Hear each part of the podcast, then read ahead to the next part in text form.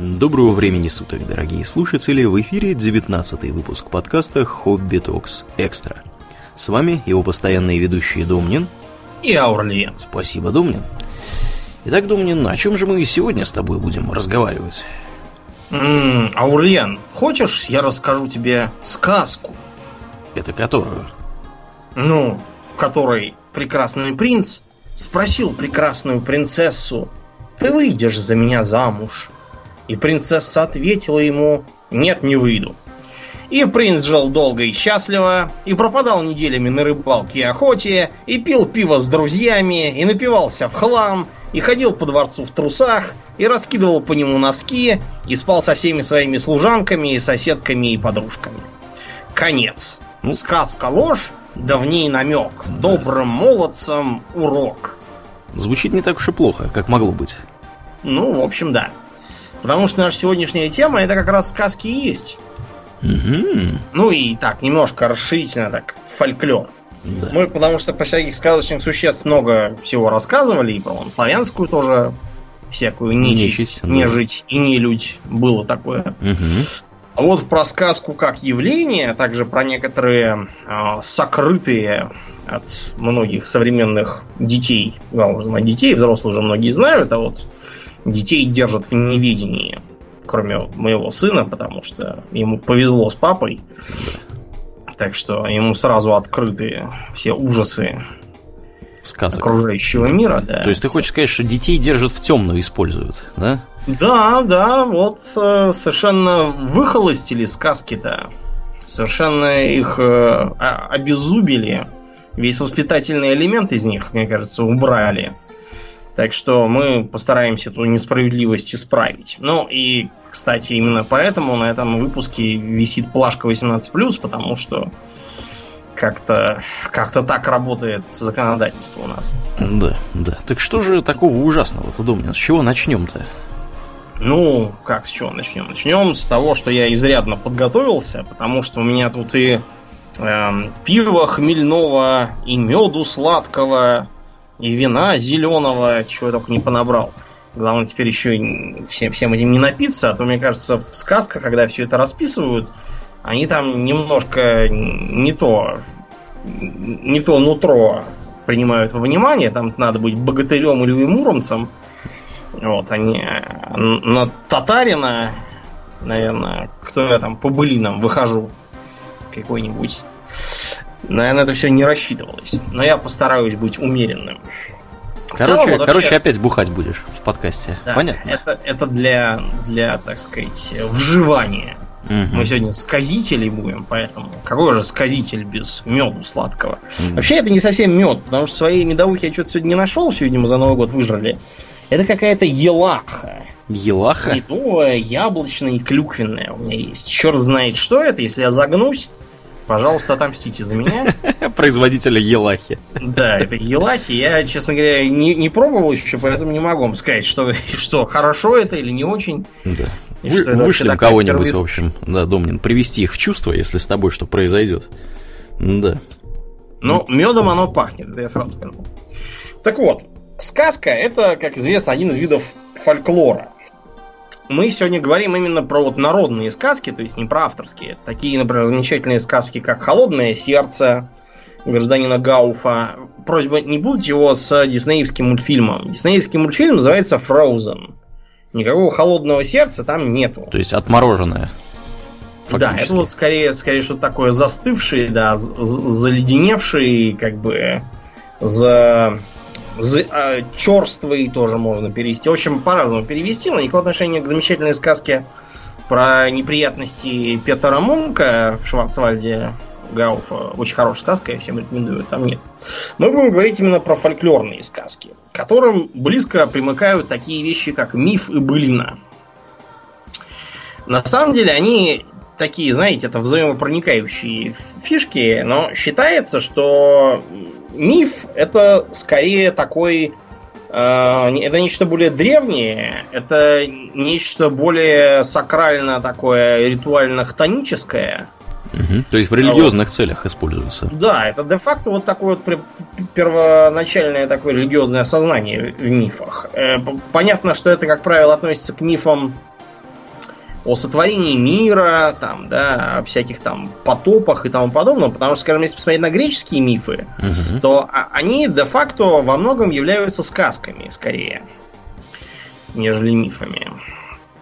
А, кроме того, в некоторых из а, греческих мифов прослеживаются следы былины. Вот. А, про былины, я думаю, все знают в контексте там Ильи Муромца угу. и прочих богатырей. А с точки зрения нас, как читателей, для былины наиболее характерной чертой является то, что она как бы основана на реальных событиях. Угу. Вторая черта русской былины это тонический стих. Хтонический практически. Да, но он почти хтонический, он на самом деле по своему он действительно такой очень, очень старинный, архаичный такой э, стих. То есть в нем совершенно не обязательно одинаковое количество слогов.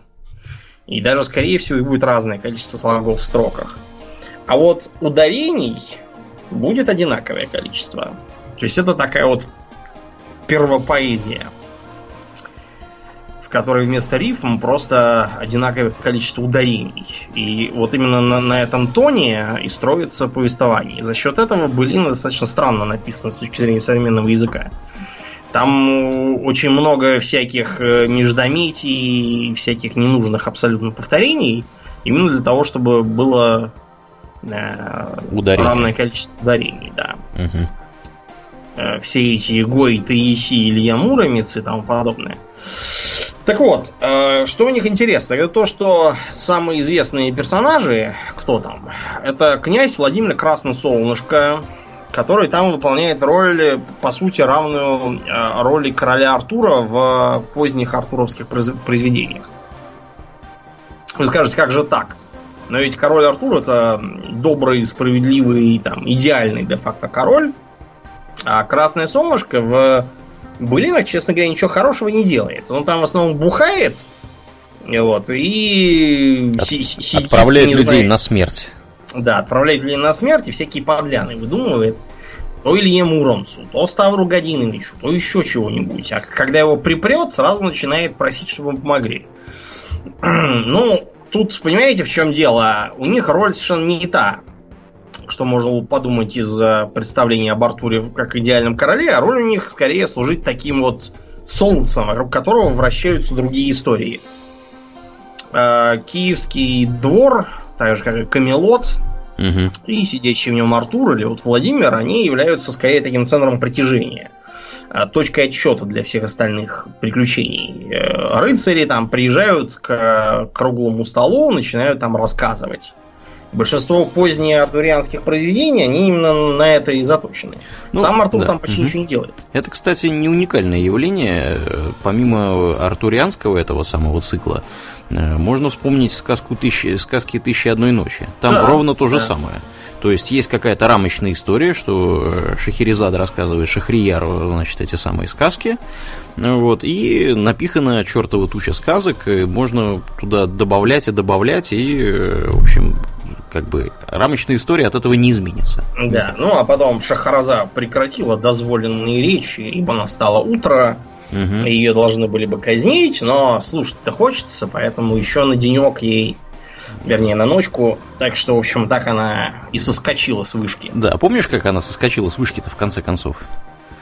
Она, Слушай, при, я приш... уже. она пришла к этому самому Шахрияру, принесла, значит, семеро по лавкам, у них уже трое детей там было по истечении да. этой тысячи одной ночи. И говорит, вот. поздняк, что-то да, уже. Да, говорит, дружочек, говорит, ну как бы, что делать-то будем? Он говорит, да ладно уж, я тебя уже давно помиловал. Ты могла и не рассказывать так долго. Да, просто интересно было послушать. Интересно было послушать, говорит. То есть там, да, там, в принципе, все закончилось неплохо, скажем прямо для ну, нее. Вот, угу. да, да. Я помню, что она кончилась как раз хорошо, я просто не помню, как именно. А, что интересно, былины, ну, поскольку это все-таки записывалось не точно там по летописям и угу. со слов свидетелей, там, данных археологических раскопок, да, ничего при, этого не было. Понятых, угу, да.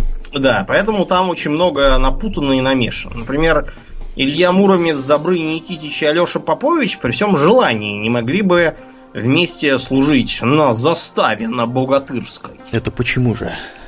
Но это потому же, что Добрыня был э, как бы персонажем X века, то есть это был дядька Владимира Красное Солнышко. Угу.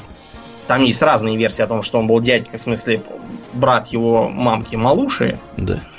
Вот, ну тут начинается, а что это вот, например, Малуша была рабыня, а он как бы боевик из дружины. Да, ну тут можно спорить, говорить, что Малуша просто подписала контракт, она была не просто холопка, а рядович. Рядовицей была, то есть, так сказать, под подписной рабыни. Не просто там ее кто-то уволок обратил. Она должность такую себе взяла, которая полагается То есть, контракт. Да, а контракт, там оклад, э, страховка, да. пенсия, все дела. Все такое. Угу. Это не позорище, да? Вот, и он был либо его родным дядей, либо вот дядькой, то, что у нас вплоть до 19 века было, то есть воспитатель просто.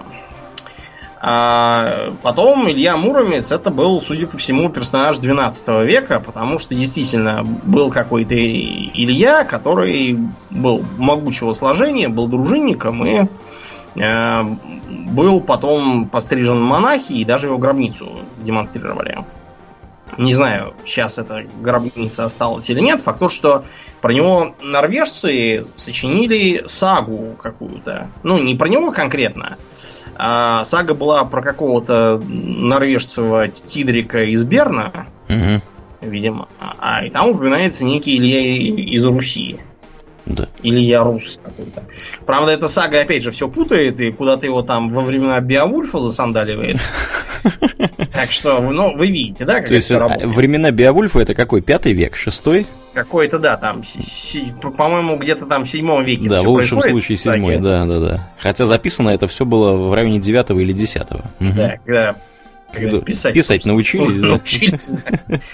Вот, ну и, соответственно, Александр Попович, обратите внимание, Алеша раньше работал как сокращение для Александра, а не только для Алексея. Александр Попович был одним из дружинников, сложивших голову в битве на Калке. Это 13 век. То есть, То есть они все, просто из совершенно разных... Да. Все основано на реальных событиях. Все по секретным документам. Более того, Владимир Красное Солнышко, он на самом деле никакого отношения ко всему этому его, видимо, за не притащило. Угу. Потому что вообще-то черты, которые он показывает, и всякие связанные с ним события, это история Владимира Мономаха, его потомка. Другого Владимира. Я не знаю, Мономаха, может быть, тоже называли Красным Солнышком. Может быть, я не знаю, потому что я совершенно точно э, видел, что Ивана Третьего называли Грозным.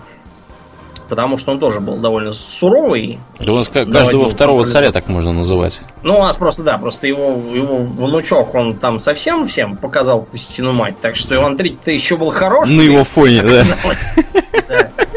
Грозный То есть его, при жизни, может быть, его и называли Грозным, а потом оказалось, что он был очень даже ничего, мужик. Даже, да, сравнительно. Да, мировой дядька. Да, ну вот из этих э, былин можно что подчеркнуть? Во-первых, э, там частый противник это кто? Тугарин Змеевич. Да. Вот, который совершенно явный Тугархан. Это Половецкий был такой хан. А, степ, черты степняков, например, демонстрирует и Соловей-разбойник, Э, и идолище поганое, Угу. Потому что погаными называли, напоминаю, язычников, не христиан. То есть, видимо, степняк какой-то был. То есть уже успели креститься, когда это все придумали. Да, да. Угу. Потом был, например, такой интересный, ну как записали. Э, был потом Добрыня-то он крестился сам, и про него же в летописи написано что? И что Добрыня крестил огнем, а Путята мечом. Там все было строго с религиозными вопросами. Там, например, есть один, одна из былин, где, где проезжает богатырь Жидовин. Жидовин? Да, и жидовина этого они говорят, что это ты не платишь пошлину? Исаулу Алёше Поповичу челом не бьешь. А и жидовин этот, ну, вот современный читатель, он бы, наверное, подумал, что богатырь Жидовин скажет, боже мой, каждой кошке, каждой собака имеет гешефт, а нас вы не считаете за людей и думаете, что у нас нервы должны быть как веровка. Э, тем не менее, нет, благодаря Жидовин там так расходился, что его еле угомонили.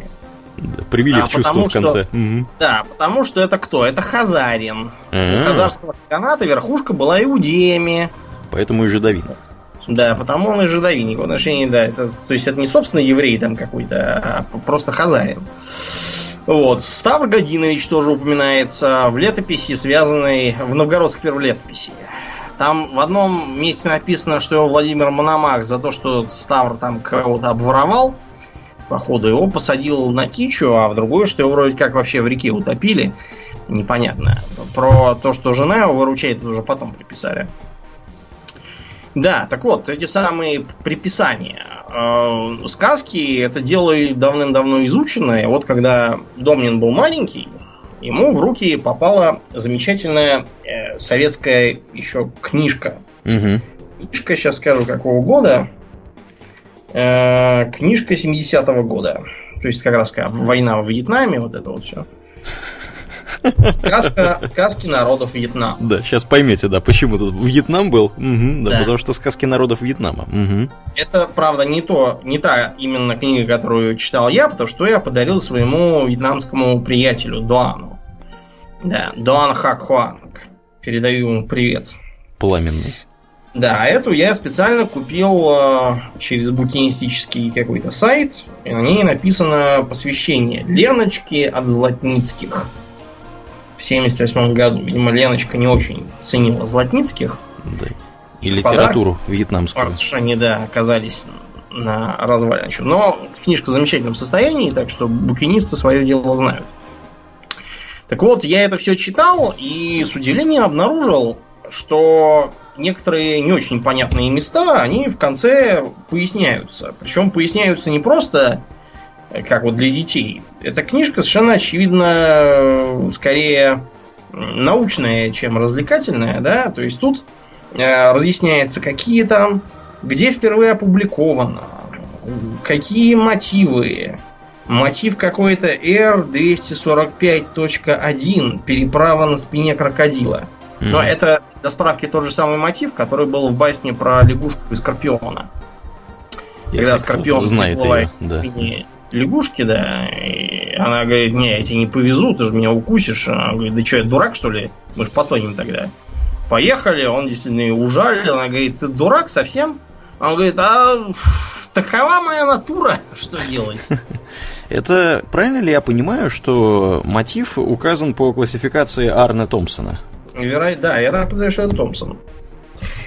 Тут не указано, по-моему, да, тут не указано чья, но я думаю, что это он. Ну да, в основном используется это. Угу.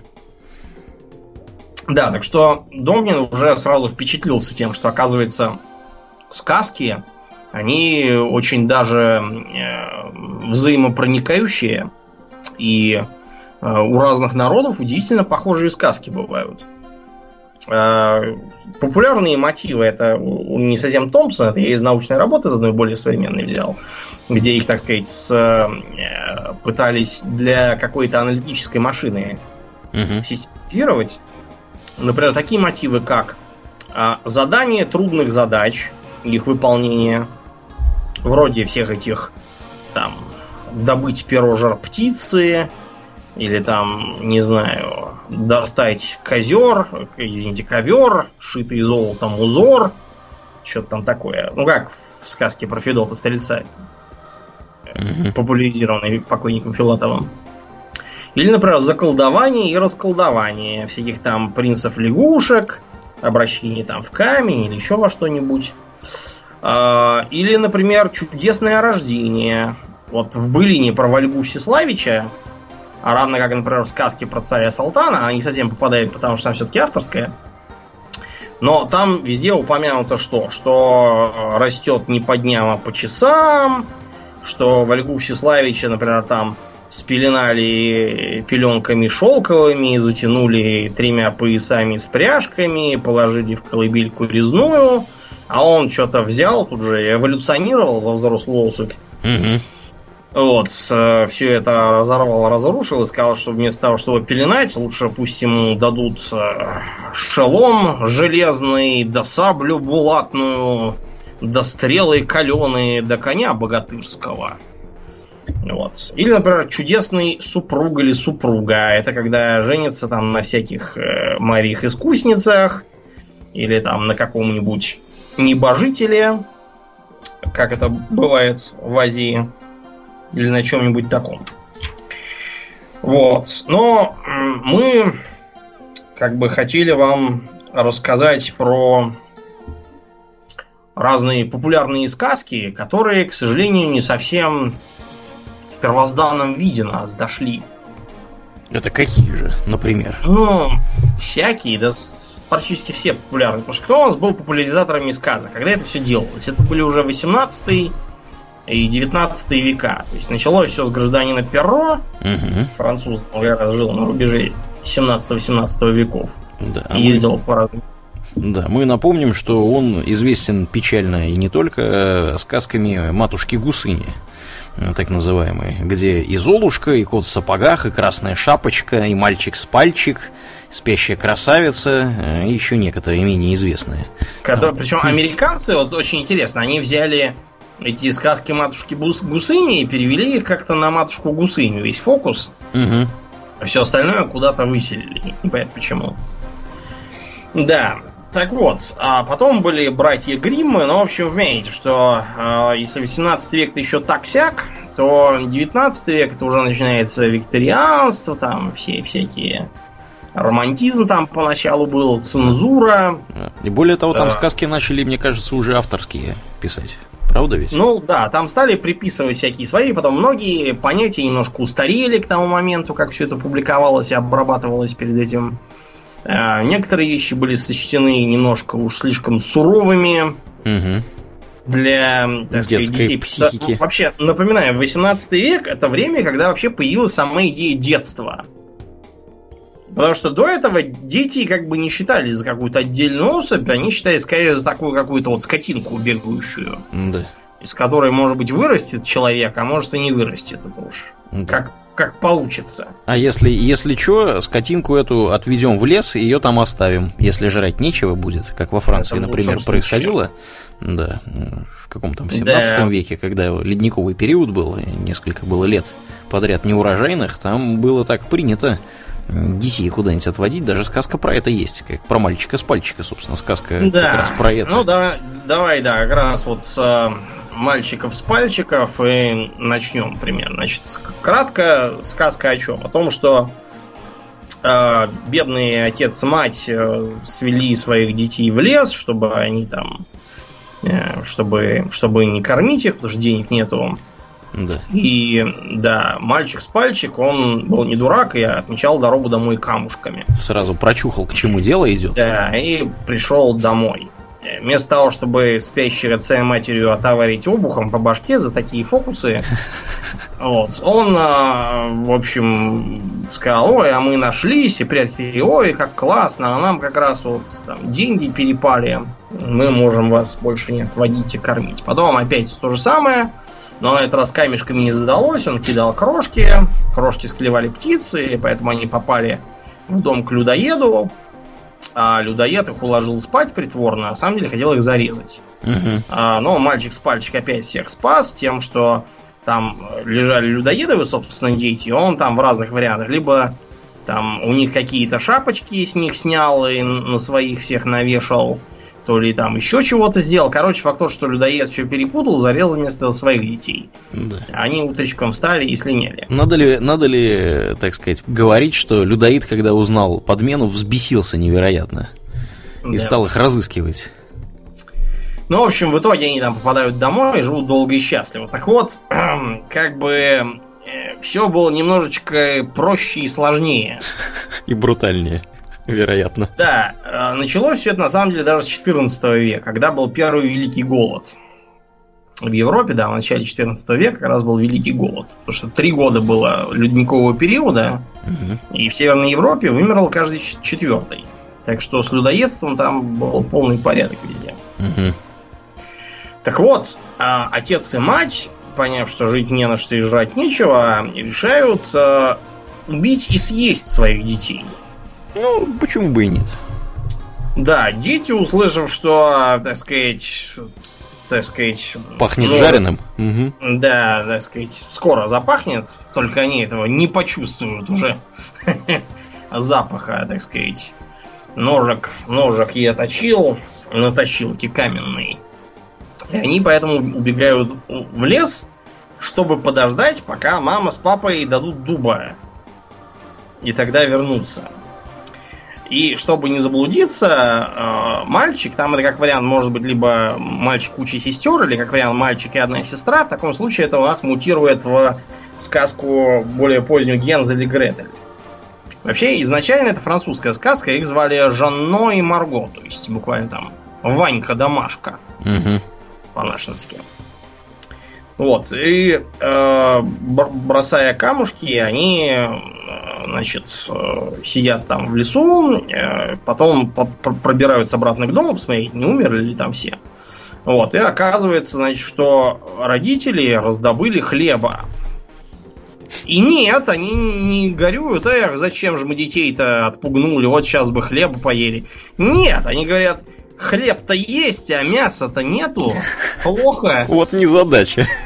Да, дети, значит, решают этот хлеб быстро оприходовать и линяют. Значит, и поскольку камешки кончились, кусочками этого хлеба отмечают дорогу. Угу. Но э, птицам тоже голодно, хотя вообще не понятно с чего. Кругом трупы лежат, ешь не хочу. Перенос, видимо, человеческих проблем на животных. Угу птицы клюют эти кусочки хлеба, поэтому обратно они добраться не могут и просто плутают по лесу и натыкаются на дом, который сделан целиком из хлеба. Mm. Обратите внимание, из хлеба, то есть не из пряников, как это в сказке про Гензель и Гретель в современном изложении, mm-hmm. а просто из хлеба, потому что как бы, если бы они встретили дом из пряников, они даже не поняли, что это съедобное. Потому что что пряники... Такое? Что такое пряники вообще? Мы не знаем такого слова. Ну, в общем, они хотят там поесть этих самых этот хлебный дом, там живет ведьма, она их пытается сожрать, но им удается за самим запихать ее в печку и зажарить ее саму. И они, значит, э, разобрав домик на запчасти хлебные, несут все это в мешках и, само собой, зажаренную ведьму тоже, потому что чего добро пропадать. И родители их привечают, потому что теперь-то можно есть, пить ведьму и ее хлеб. И поэтому все жили долго и счастливо. В общем, да, вы поняли. То есть это такая чисто людоедская сказка, на самом деле. Да. И она не в одиночестве. Людоедская да, сказка-то. Ну, там, на самом деле, знаешь, там было и похуже. Вот про красную шапочку. Мы с Аурлиан, когда были маленькие, читали эм, пародию на красную шапочку, называлась «Зеленая береточка». Да, я, кстати, ее пытался найти, но не, не успешно. Зато нашел про Винни-Пуха и 9600 бот. Вместо этого прочитал вчера. Ну, я помню, что там просто зеленая береточка была совершенно катастрофой полной. Угу. Вот, а волк был наоборот э, маленький, интеллигентный, да. И на самом деле эта зеленая береточка прикидывалась бабушкой. Угу. Вот, и встречала волка, и он спрашивал, что там, а что у тебя такие синяки-то везде? Говорит, а это я тренируюсь от береточки в окошко прыгать. Придет ко мне, а я тут уже прыг и убегу. Да. Да, ну, в общем, э, кончалось, по-моему, тем, что там ОМОН приезжал э, и вышибал двери, вызванные мамой, понявшей, что там что-то не то творится. Вот, но видел он э, усталых, но счастливых береточку, бабушку и волка, которые там, по-моему, судя по картинке, сидели и бухали что-то. Что-то пенное в кружках. Угу. Такие вот, да, детские журналы были в детстве Домнина и Аурлиена. Да. Так что после них таким сказкам даже не удивляешься. Так вот, начнем с того, что они шапочки никакая. Она красненькая накидочка. Она же колпачок шапочка. в некоторых да. источниках. Например, в англоязычном варианте она называется Little Red Riding Hood. Угу. То есть буквально э, красная накидка всадника. Красная накидка для езды верхом. Э, то есть это такой очень короткий плащ с пелериной и капюшоном который действительно делался для того, чтобы при э, при езде, видимо, чтобы, не знаю, что, чтобы ветром не надуло шею и плечи, и голову. Так вот, э, когда красная эта самая шапочка приходит к бабушке, там э, бабушка не просто проглочена целиком волком, как это в изложении перо, а она уже как бы выпотрошена, расчленена и варится в супе, а волк, собственно, перед этой бабушкой ее там э, помешивает. И когда Крас Шапочка приходит, он ее, значит, усаживает, и они начинают потреблять рагу из бабушки. Да. У которой, как отмечается в оригинальном тексте, было вкусное жирненькое мясо. Но бабушкин котик, э, который там все это видел, он э, мурлыкал себе девочка бабушку жует, бабушки свои косточки грызет. И волк э, метнул у него деревянный башмак и вышиб котику мозги. Да, да. Что, кстати, ничем не огорчило красную шапочку. Почему-то. Значит, угу. после этого волк ложится в кровать и говорится, так сказать, шапочка, раздевайся и ложись ко мне. И она, значит, раздевается, ложится с волком в постель. Угу. И начинает задавать ей вопросы. А почему у тебя такие широкие плечи? Почему у тебя такие длинные ноги? И почему у тебя на груди так много шерсти? Вот. И он отвечает, что это чтобы ее, так сказать, обнимать и согревать. Ну, в общем, э, в тех версиях, что я читал, она начинает спрашивать про зубы, и тут волк не выдерживает и там перегрызает горло. И вы знаете, наверное, даже хорошо, что и на этом этапе горло перегрыз. Потому что что-то мне не очень э, нравится направление. Нравится направление. Да. По-моему, по-моему, куда-то они не туда все это ведут уже. Да. Совершенно. Да, и разумеется, никакие там охотники и дровосеки, никто там не приходит, никого не спасает. И, да, в общем... Это уже, это уже новодел полнейший, это уже братья Грим придумали. А оригинал, да, это вот был какой-то, да, педофил-маньяк в кровавом угаре, что-то такое. Да. Да. Надо понимать, что все эти сказки, они на самом деле действительно сперва у Шарля Перо засветились, а потом у братьев Грим, потому что, и причем у братьев Грим они засветились как немецкие сказки, а у Шарля Перо как французские. И, что, в принципе, неудивительно, потому что и те, и другие, вообще говоря, э, германцы в некотором роде. Ну, ну конечно, да, да условно, французы, франки, да, они как бы у них там часть только этих самых германцев. Ну, вот, э, язык, понятно, у них немножко отличается, но культура, тем не менее, была э, длительное время была примерно одна и ну, та это же. потому что верхушка франки, да. они были как раз германского происхождения. Да. Это вот простой народ, были в основном разные кельты, в основном галлы, но там было много разных других. Угу. Ну, понятно, вот, что так, даже, да. даже у, э, э, видимо, сюжеты эти настолько древние, что э, даже у этих кельтов, галлов и франков с германцами, в принципе, сюжеты были более или менее похожие. Ну, они, это на самом деле типично. Вот, например, давайте а, возьмем абсолютно русскую сказку, угу. такое сделано ли, лирическое отступление от всего этого ужаса, а, русскую сказку «Набитый дурак». Так. А, про, там повествуется в разных вариантах про то, как был один мужик, полный дебил, вот, его жена безуспешно пыталась наставлять на тему социального взаимодействия и прочих дел, приличий, там, этикета, э, вот, и говорил ему, что вот после того, как его, по-моему, избили на похоронах из-за того, что он что-то там буянил, угу. она говорит, ты когда увидишь там что-то вот такое вот, тоже какое-то собрание вроде этого, ты там бери там свечку и поклоны бей, и поплачь там, и говори, что, так сказать, горе-то какое, ужас-то какой. И набитый дурак идет дальше по своим делам, видит свадьбу. Он решает, опа, опять то же самое. Приходит туда, начинает там э, плакать, переживать, там говорить, что так и так. Что сказать, соболезную, что у вас такое горе постигло и все такое прочее, но, понимаете, ему опять же набили морду. Тогда жена ему говорит, ну что ж ты как дурак-то, ты если видишь свадьбу, надо наоборот там поздравлять всех, радоваться и говорить, чтобы вам еще раз такое вот, э, так сказать, пришло. Так. А, а он идет дальше, видит, что идет пожар, тушат пожар. Он туда прибегает, и человек говорит, эх, счастье-то вам приводило, чтобы вам каждый день такое случалось. Опять его избивают, ну, в общем, вы поняли. Так вот, во Вьетнаме есть очень похожая сказка, называется э, «Зверь ерунда за 8 монет». Там завязка немножко монет. другая, да, там просто муж беременную жену доставал тем, что, как бы, чтобы ей такое купить, какого бы ей мяса хотелось, потому что считается же, да, что беременным хочется все время каких-нибудь там маринованных, не знаю, шампиньонов под соусом из пчел. Так что она, устав от его приставаний, говорит, купи мне ерунды. А, вот, а он все это принимает за чистую монету, начинает ходить искать ерунду и попадает в ровно такие же неприятности. Mm-hmm.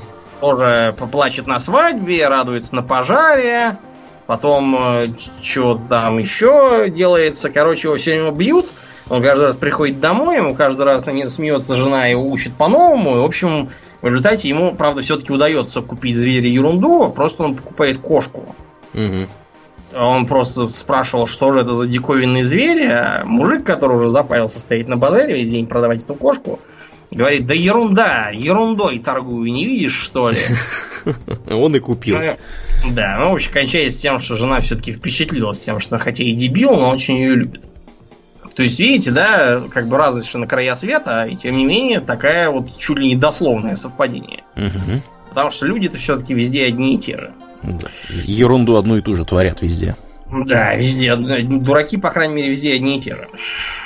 Ну, продолжаем с э, европейской классикой. Все, я думаю, слышали этот э, анекдот про то, что нет, с поцелуями мы пока спешить не будем, подумал прекрасный принц, слезая со спящей красавицы.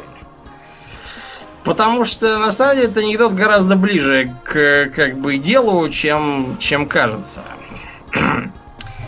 Э, все, я думаю, помнят канву, что там э, некой принцессе напророчила не то злая колдунья, что она уколет палец там веретеном или разными другими предметами, и от этого она уснет летаргическим сном. Так вот, в Э, каноне и в адаптациях с этого момента начинаются расхождения. Потому что э, начнем с того, что приехавший туда случайно и нашедший эту самую лежащую в летаргическом сне гражданку э, был вовсе не королевич Елисей там или кто он там был, угу. а вполне себе король, причем уже женатый. Да. Вот. Он, э, разумеется, обнаружил, что тут спит красавица, на внешний раздражитель не реагирует. Э, да, вы поняли. Короче... Воспользовался положением. Да, она, разумеется, ни от чего подобного не проснулась к его вещему удовольствию. Ох, как хорошо-то оказывается, надо будет еще как-нибудь заехать. Вот, ну, он и отправился дальше по своим делам, а поскольку она была все-таки живая еще, то у нее родилось двое детей через 9 месяцев. Она от этого опять же не просыпается. Да. Вот. Тем не менее, лактация у него все-таки активировалась, поэтому дети с голоду не подохли. Вот, и все-таки могли сосать молоко, пока э, один из двух детей, как правило, считается, что это мальчик, он потерял сосок, тыкался, тыкался и наткнулся на палец. Не случайно, пытаясь что-то из него сосать, высосал а, занозу от этого самого магического веретена. И, она, она и проснулась, да. Да, проснулась, огляделась и такая, да, стоило вот прилечь поспать, а тут уже какие-то воспользовались, видать. Вот что вот теперь делать, интересно. Ну, а тут как раз э, король решил, хорошо, я, кстати, в прошлый раз ездил тут заброшенный замок, надо бы повторить. А то жена какая-то все-таки уже старая и скучная стала. Приезжает, видит, что тут все уже проснулись, так что в общем, надо бы, не знаю, как, как было в 12 стульях, где они э, женить Бугоголя переначали по-новому. Что, мол, шьет портной сюртук. А не спрашивал портной, на что, мол, барину такой хороший костюм? Не спрашивал, не хочет ли, мол, барин жениться. Спрашивал, не хочет ли, мол, барин платить алименты. Ну, в общем, король поэтому, в общем, стал туда наведываться, подвозить там всякие там памперсы новые, и что там еще надо детям.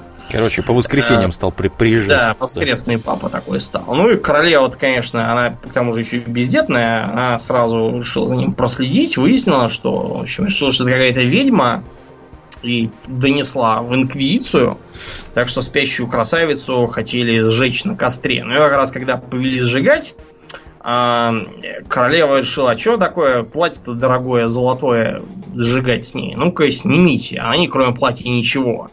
Ну и король так поглядел критическим взглядом, поглядел на жену, еще раз на спящую красавицу, решил, да нахрен, лучше сжечь жену, вместо нее а, жениться на спящей красавице, она все-таки моложе на 20 лет. Так что и жили они долго и счастливо. Прекрасная история. Полный ад, полнейший.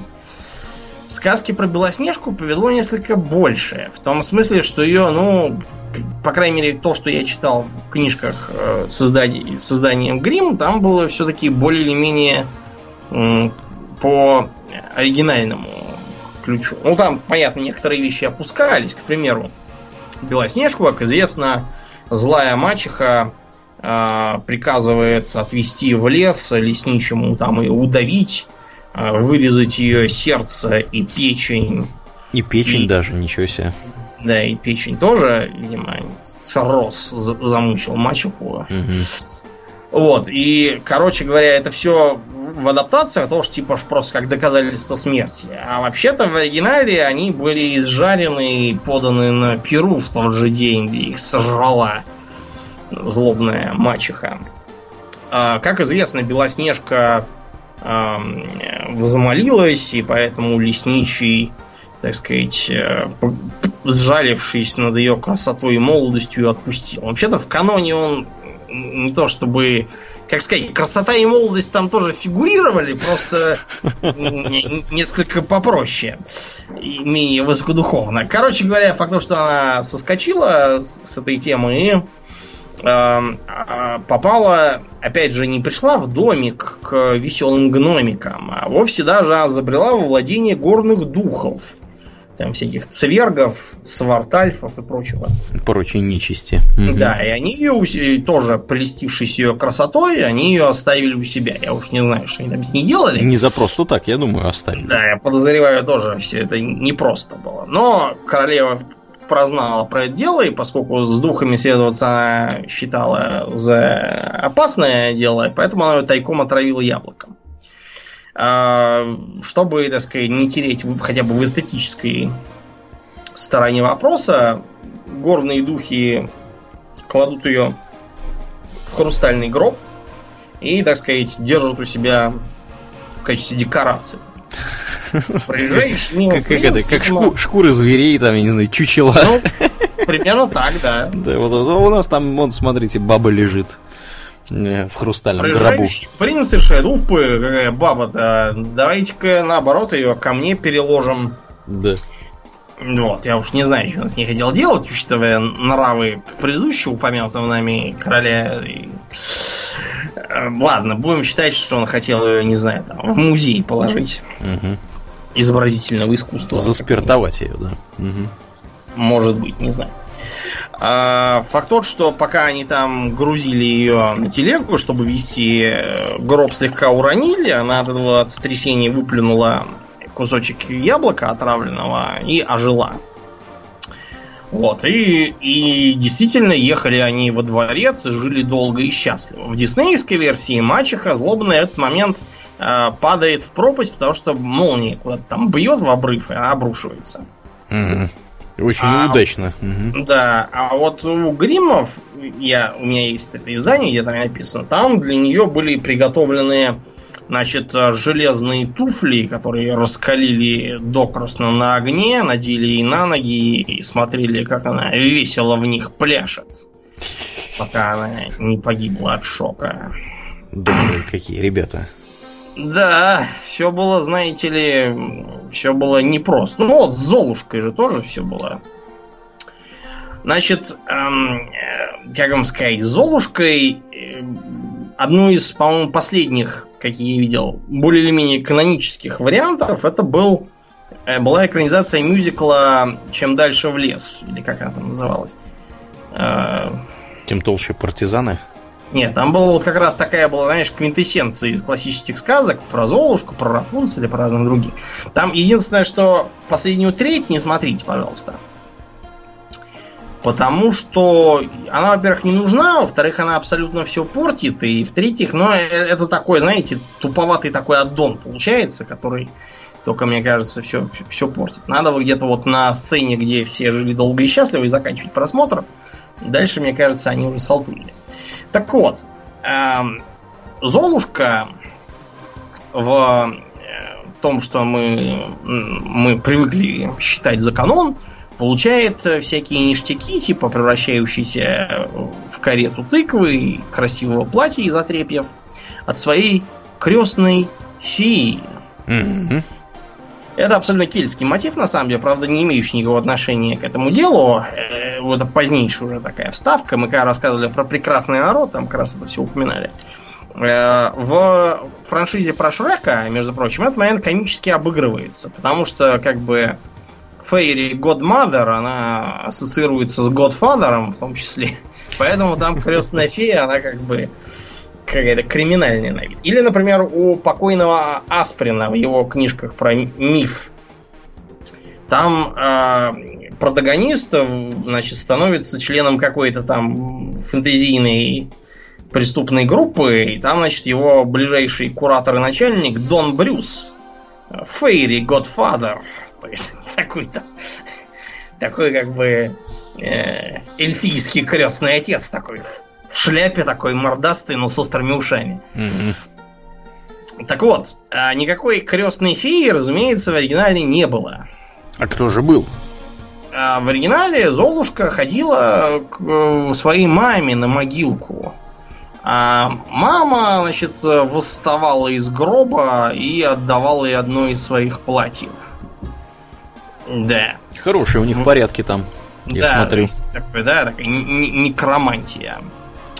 И никакого там, ну, с последним ударом часов твоя там карета превратится в тыкву. Ничего этого, опять же, не было в каноне. Там э, Золушка убегала с бала к 12 часам по совсем другой причине, потому что принц уже там успевал нажраться в хламину. Да, и начинал вот, к ней приставать. Да, пытался, да, к ней грязно приставать. Вот, так что э, по этой причине принц решает, что надо как-то, как-то, знаете, компенсировать разницу в координации движений между пьяным мной и трезвой Золушкой. И надо ее тоже он... накидать. Нет, он почему-то до этого не догадался. Вообще это простейший прием, я всегда так делаю. А, он просто поливает лестницу смолой чтобы она как будет забегать по ней приклеилась. Угу. И она выпрыгивает из туфель из обеих, обратите внимание, из одной. Одновременно. И босая убегает. Да. Принц понимает, что, короче, в общем, ничего не поделаешь, придется, видимо, жениться все-таки на ней. А жаль. Вот. И принц начинает ей туфельки везде возить. Обратите внимание, две туфельки, не одну, как почему-то получилось, а именно две. И чтобы в них втиснуться, старшая сестра Золушки, она отрубает себе пальцы ног. Да, да. Но поскольку она после таких э, пертурбаций не может нормально ходить, принц ее бракует. Да. Вторая а, сестра? Да, она отрубает себе пятку. Да, с тем же успехом. И, и, и на самом деле из-за этого она может более-менее ровно идти, но там прилетают какие-то там голуби, которые дружат с Золушкой, ну, вернее, дружат с ее мамой, они, это голуби с ее могилы, угу. Которых Золушка кормила у нее на могиле, как это принято. Прикормила да? голубей на свою шею. Да. И они, значит, они приподнимают э, клювами подол, и видно, что у нее пяток нет, так что опять подстава. Да, подол, думаю. Да, и, угу. и тут, значит, приходит говорит, Золушка, надевает э, туфли, хоть бы, не знаю, перекись водорода их, что помыла.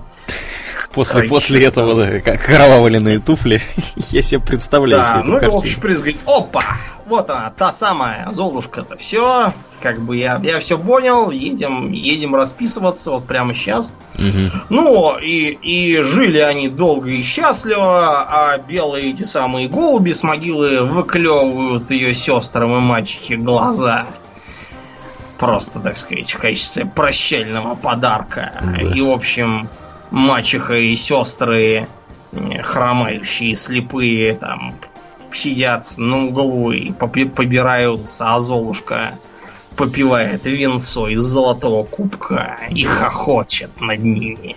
Купается в роскоши.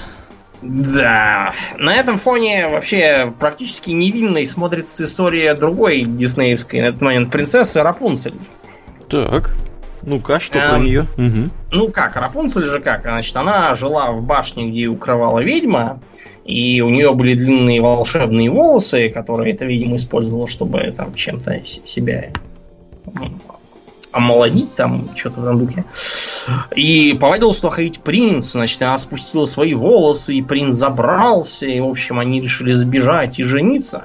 На самом деле, в оригинале эм, принц жениться тоже не очень хотел. Он просто лазил туда к ней, вот, э, предавался разврату, вот, и вот так лазил-лазил, пока э, мач, это самая мачеха колдунья не заметила, что у Рапунцеля как-то, знаете, начинают плохо сходиться корсеты сталь. Поэтому, значит, она поняла, что, оказывается, вот оно что. И, значит, а, отстригла ее длинные волосы, а принцу выколола глаза. Ну, почему бы и нет, да. Да. А, так вот, значит, принц шарился там по лесу, но он наткнулся на своих же детей двух, которых все-таки родила Рапунцель. Вот, и они там каким-то образом каким-то образом, короче, они там вернули волосы и зрение и жили долго и счастливо. Как- как-то это примерно так было. А, можно вспомнить и кое-что из э, как бы таких псевдонародных сказок. Ну, то есть не то, что они были псевдонародные, просто они никакого отношения не имеют к народу, которых стал уже считать за свои. Все, я думаю, помнят сказку про Машу и трех медведей. Угу. Кто спал в моей кроватке, там ел мою ну, кашу. Ну да, да, да. То, что там э, все. Я к тому, что все там помнят, что медведя звали Михаил Потапович, медведицу Настасья Ивановна, а сына звали маленький Мишутка. Угу. И Настасья Ивановна спросила, кто спал в моей кровати? Да кто только не спал, ответил Михаил Потапович. Так вот, никакие не Михаила Потаповичи. Это сказка шотландская. Точка. Это такая вот эндемичная сказка. То есть они Дуганы Макгрегоры какие-нибудь там. Да, то есть там были какие-то такие. Значит, там в оригинале, разумеется, был, не, была никакая не Машенька. Там был лис. Какой-то там их архетипический тотемный, видимо, противник. Угу. Вот, и там было разное. Либо его все-таки мочили, и, и тогда Мишутка делал из него какую-то там себе какие-то варежки и грел в них свои лапки. Хотя зачем Мишутки варежки, на минуточку? Вообще, у Мишутки, мне кажется, шуба гораздо лучше, чем у любого лиса, так что это такое какое-то, да, упущение. В другом варианте от них все-таки убегает.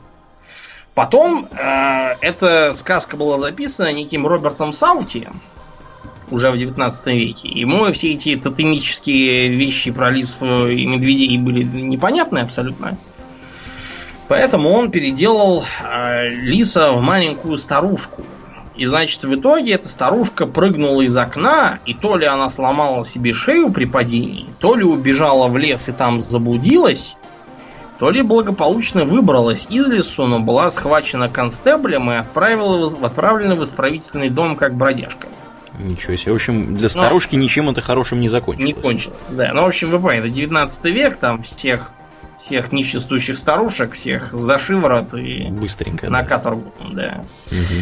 отправляют. Так вот, эту сказку в изложении Саути прочел Лев наш Николаевич Толстой, который сам себя считал большим сказочником под старость лет еще в голове щелкнуло, он взялся то поститься, то молиться. Угу. То сказки Рады, писать. Радио Рада Неждата не было, поэтому он это компенсировал тем, что писал сказки. Я помню, что мы читали в детском саду и в первом классе, и мне производили впечатление своим полным идиотизмом. Что он там понаписал? Про то, как мать купила слив и хотела дать их детям после обеда, а Сережа ходил все вокруг них и нюхал, потому что никогда не ел слив. И он съел одно, а вот мать посчитала слив, увидела, что одной не хватает, и сказала отцу. А отец сказал, вот кто из вас съел сливу, то значит главное, чтобы он не ел косточку, потому что кто съест косточку от сливы, тот через день умрет. И тупорылый Сережа, разумеется, лоханулся и говорит, нет, я косточку в окно выкинул. И все засмеялись, а Сережа заплакал. Я из этой сказки сделал тот вывод, что когда я вырасту, я ни в коем случае э, не буду таким мелочным нищебродом, как папа и мама этого Сережи.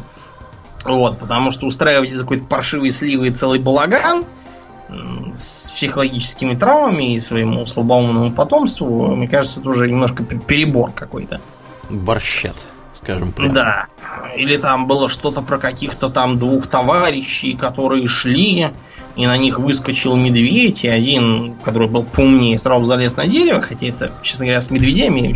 Не работает, это не работает, да. Да, они лазят прекрасно. А второй, делать ему было нечего. Конечно, нечего, все тупой тормоз к тому же, что ему еще делать? И он упал и притворился мертвым. Медведь его понюхал, ушел, а первый слезает и смеется, говорит, что тебе медведь на ухо шептал? А то говорит, то, что нехорошо своих товарищей бросать нужно как дебил стоять тоже перед медведем, чтобы и тебе тоже вместе с, с пустой башкой твоего товарища, потому что ты поумнее никого не сумел завести, тоже череп раскроили. В общем, честно говоря, не очень меня впечатлили его самостоятельные сказки, а вот с переложением шотландской он более-менее нормально вышел. То есть он сделал вместо старушки маленькую девочку, и эта старушка, она, извините, девочка, она вполне нормально э, спаслась там и все такое. А, видимо, он вдохновлялся тут более древней аутентичной отечественной сказкой. Про тоже про Машеньку и тоже про медведя, как бы. Э, который.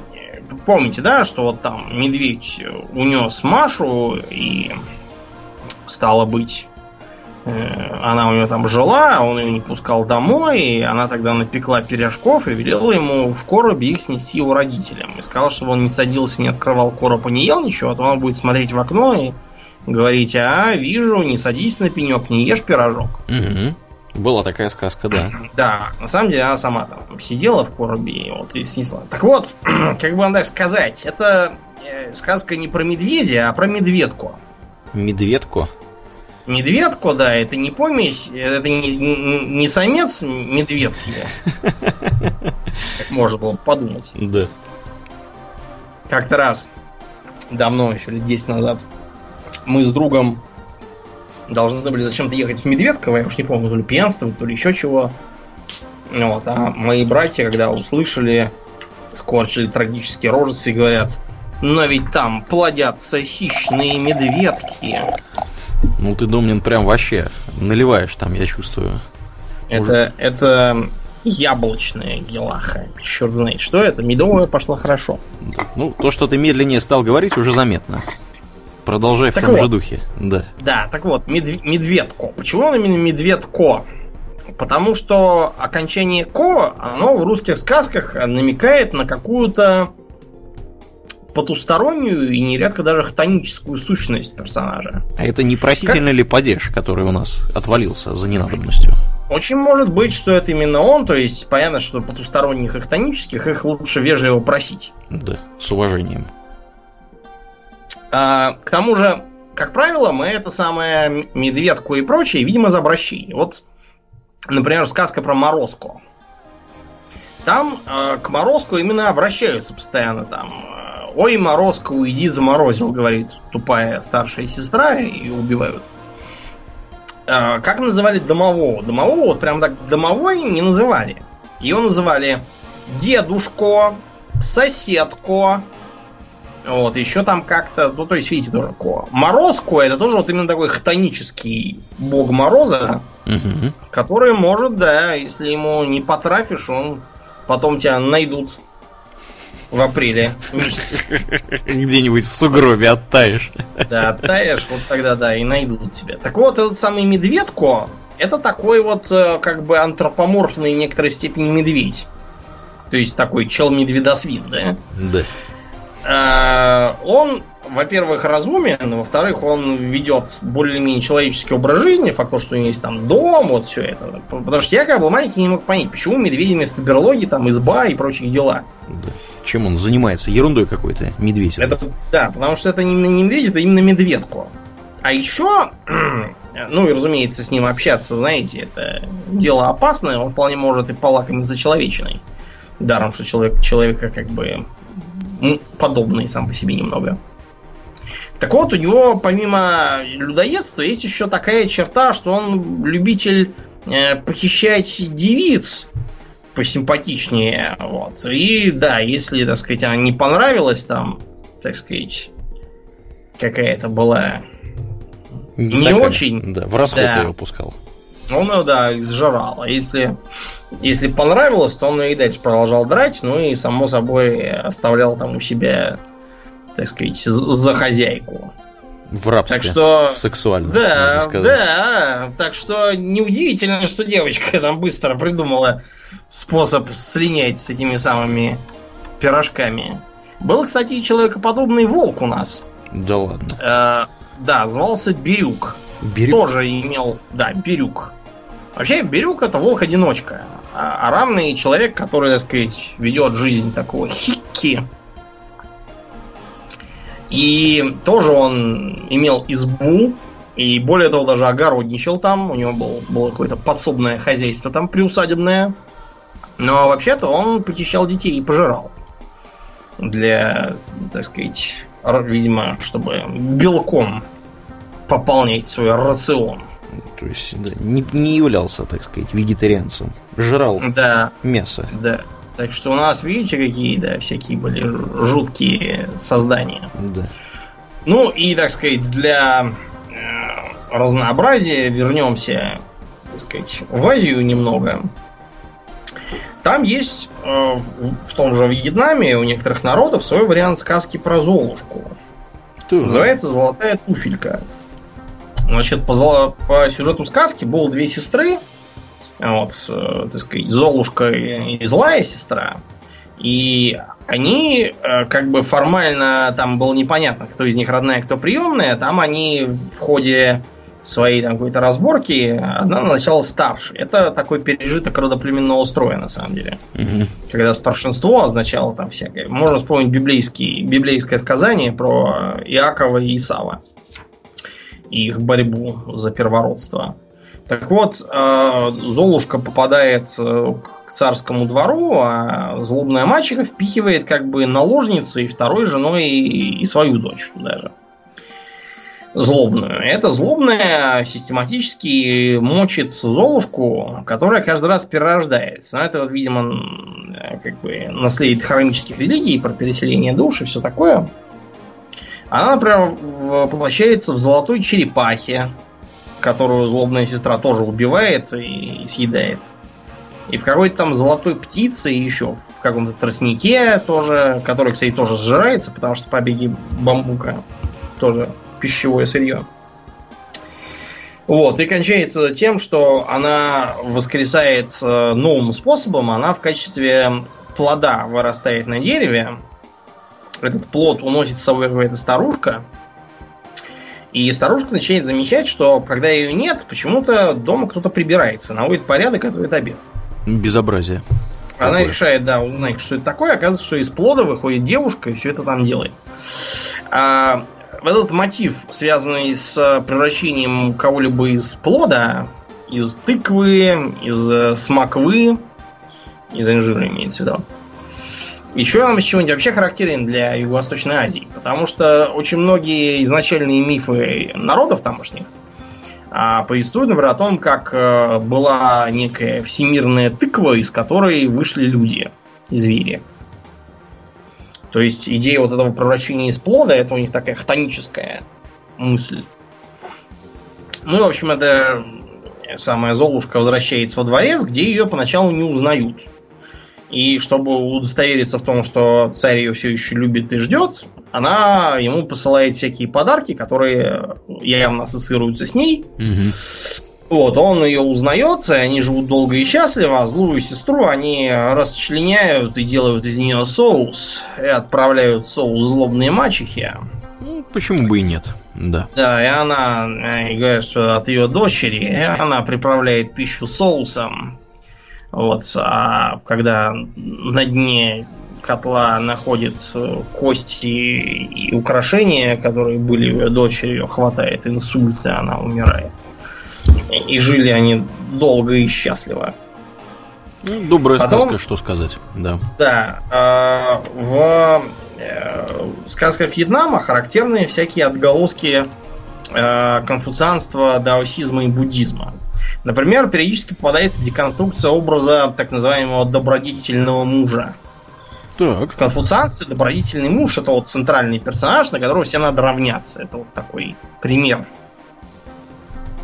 всем детям, образцовый коммунист, там все такое. А в сказках регулярно показывают, например, какого-нибудь добродетельного мужа, который на самом деле свои успехи э, получает не за счет своей добродетельности, а за счет какой-нибудь ерунды. А апофеоз, например, это сказка «Добродетельный муж, покровитель мух». И из-за того, что был какой-то мужик с придурью, который э, мух очень уважал, эти мухи ему всячески там всякие услуги оказывают, и в итоге он становится, по-моему, то ли царским зятем, то ли еще чем-то там таким. В общем, на мухах поднялся.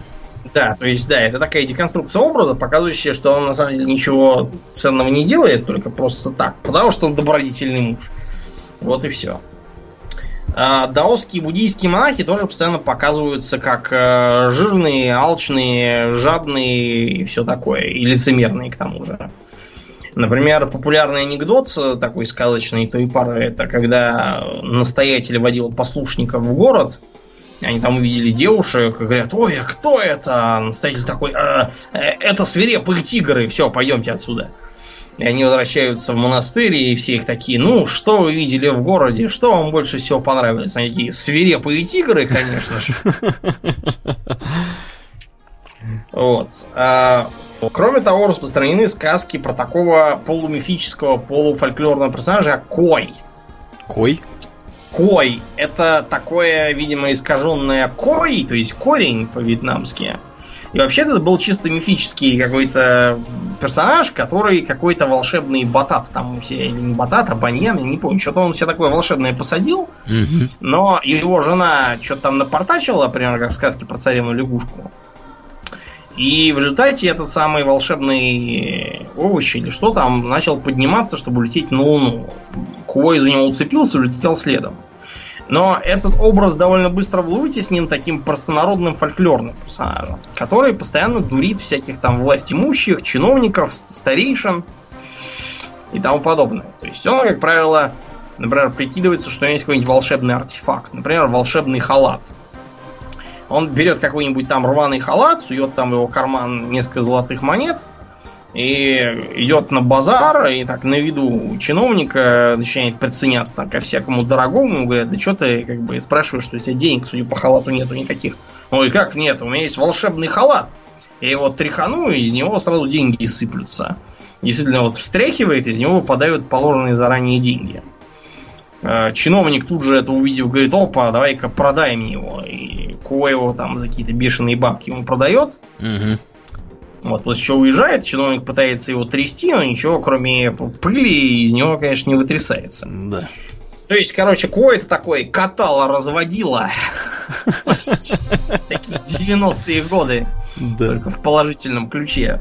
Ну, в положительном для него, естественно. Ну, как понимаешь, старейшина отрицательный персонаж, поэтому ничего, ничего хорошего. А еще там интересно, можно проследить такой исторический этап, как э, разложение родоплеменного строя. Например, э, в одной из сказок э, положительного персонажа обманывает его э, как бы нехороший как бы потенциальный тесть, который его говорит, что как бы чтобы жениться на моей дочери, отработай там у меня столько-то, расчисти там делянку и я-то выдам за тебя свою дочь. Это вот отголосок матрилокального брака. Когда а, муж жил в семье своей жены. И поэтому он должен был вместо того, чтобы носить колым, как принято, например, в Средней Азии, он должен был на них сперва поработать в батраках. Между прочим, в Ветхом Завете э, Иаков именно так и обзавелся женами. Mm-hmm. Да, он, ну, как звали, звали его тестя, факт то, что Лия была первая жена, по-моему, как Ревекка, что ли, не помню. Вторая, вот он как раз пас стада, причем довольно долго пас из-за этого. Кстати говоря, такой же вот, э, э почему там на Ли женился сперва, объяснение, потому что она старшая. По этой же причине, например, в вьетнамских сказках периодически там и захотелось девушке узнать, какой из братьев старший. Нам, как бы, кажется странно. Ну и какая разница, какой из них старший? Да. Э, если вам не, не 5 лет, да, там понятно, что который старший, это уже ого-го. Если вам по 25, то вам должно быть наплевать, если честно. Какой из вас старший на год, какой младший. А вот, потому что кто старший, тут должен первый жениться. А, а никак не иначе. Все не Или, просто. Прим... Угу. Да, к примеру, э, злобный старейшина подчеркивает свою злобность тем, что когда э, обряд аналогичный крестинам проводится, так называемое обдувание ушек у его новорожденного то ли сына, то ли внука, а мясо, которое наготовили для этого в селе, он приказывает закоптить и убрать, так сказать, в проб. Это страшное нарушение родоплеменного обычая. Просто вот плюнул всем в морду.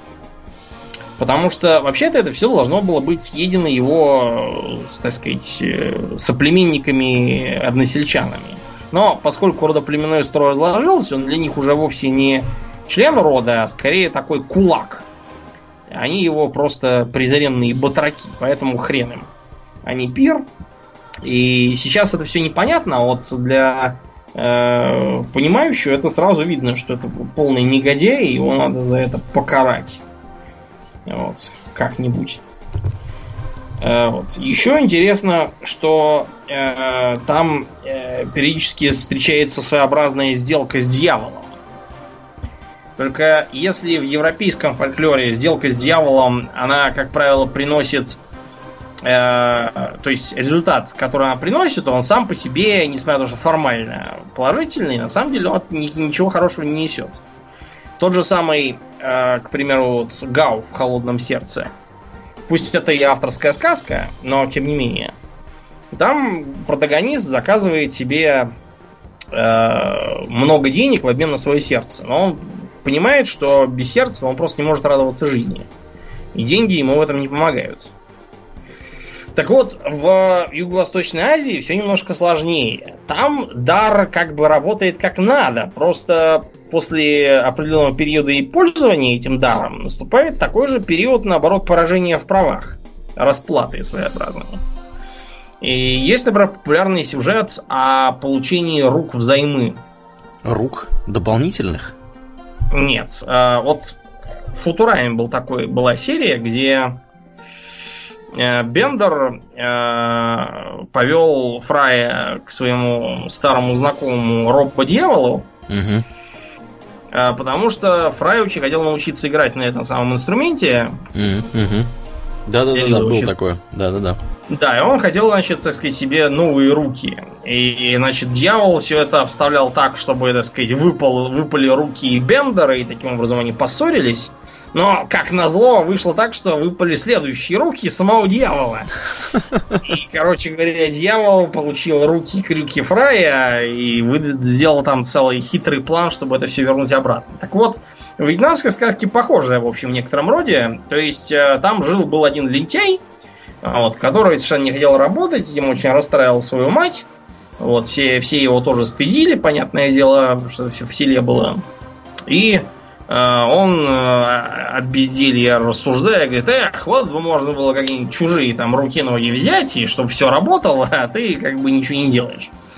А, дьявола только упомяни, и тут появляется злой дух, и говорит, да, фе, вообще не вопрос, давай там я тебе на там, 5 лет допустим, дам взаймы руки, а ты потом мне на 5 лет свои руки-ноги дашь взаймы. Не вопрос же. Ну, в общем, поменялись, и действительно, руки были невероятно работящие, все сами делали, там даже он мог просто спать на ходу, а он там, допустим, в спящем состоянии подметал двор. Руки-ноги-то автономные совершенно. Вот. И в результате этого он поднялся, там разбогател, женился там, по на царской дочери или там стал каким-то высоким сановником. Факт то, что он очень сильно поднялся. Но в один прекрасный день руки-ноги вернулись куда были. Злой дух сказал, ну, так сказать, все, пять лет теперь твои руки-ноги будут у меня. пока-пока. И, в общем, его отовсюду повыгоняли сразу же. Все стали его шугаться. Вот, его мать умерла от таких новостей. И сам, в общем, следующие пять лет жил Христа ради. Единственное, что его там поддерживало, это окрестные ребятишки, которым было интересно с ним возиться. Взрослым-то некогда заниматься коллегой этим. Да уж, самим бы прожить тут. Да, детям как раз делать нечего, вот они с ним возились. И, в общем, когда э, злой дух возвращается, значит, дает ему руки-ноги, он там вообще опустился абсолютно без рук, без ног в нищете и говорит, ну что, не хочешь, может быть, лет на 10 давай поменяемся руками ногами? Он говорит, нет, не хочу, я лучше буду работать своими руками. Да, вот э, такие вот поучительные бывают сказки. Видите, вот вьетнамцы как, они даже почти, кроме вот того эпизода с расчленением и усами всякими, даже почти без всяких ужасов хитрались детей получать. Впрочем, может быть, что это я просто опять читал какие-то кастрированные версии. А на самом деле там творился такой же ад, как и в Европе со сказками. Но, в общем, будем хранить светлый образ Пусть хоть вьетнамские сказки останутся хорошими. Потому что европейские такие. Да, да. Хотя, ну конечно, что? с современными европейскими, ну, в смысле, с теми, как, как мы их знаем сейчас, они ни в какое сравнение не идут. Они, конечно, страшные, скажем прямо, ну, вьетнамские сказки. Для кого, для кого это минус, а для кого и плюс? Да. Знаешь Ну, если ты хочешь, чтобы детишки писались от ужаса ночью, Нет, может быть, действительно не, имеет смысл им читать. Ни разу не писались ни от ужаса, ни от чего, а прекрасно все воспринимает. Вон, у, у Амика спроси, она тебе скажет, что... А она-то здесь при чем? Ну, так она же с ним общалась лично. Да, пять минут. Ну, он успел ее за пять минут. Короче, все понятно, друзья. Домнин уже поднакидался и начинает куда-то сруливать с темы. Да. Короче говоря, а, тут и сказки конец, а кто слушал, молодец. Да, мы там были, мед пиво пили, вот Домнин точно мед пиво пил, по усам у него текло, по его по несуществующим. Не текло, поскольку усов нет, поэтому все в рот попало. Да, и вот, да, результат вы видите.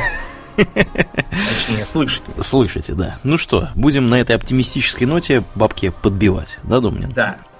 Да, дорогие друзья, напоминаю вам, что это был подкаст Хобби Токс Экстра, выпуск номер 19, который стал возможен благодаря нашим прекрасным, замечательным подписчикам Удона Патреона. Э, на этом у нас все. Э, приходите да. еще. Э, всем пока, всем спасибо, всем пока. С вами были Домнин и Аурлиен. Спасибо, Домнин. Всего хорошего, друзья. Пока. пока.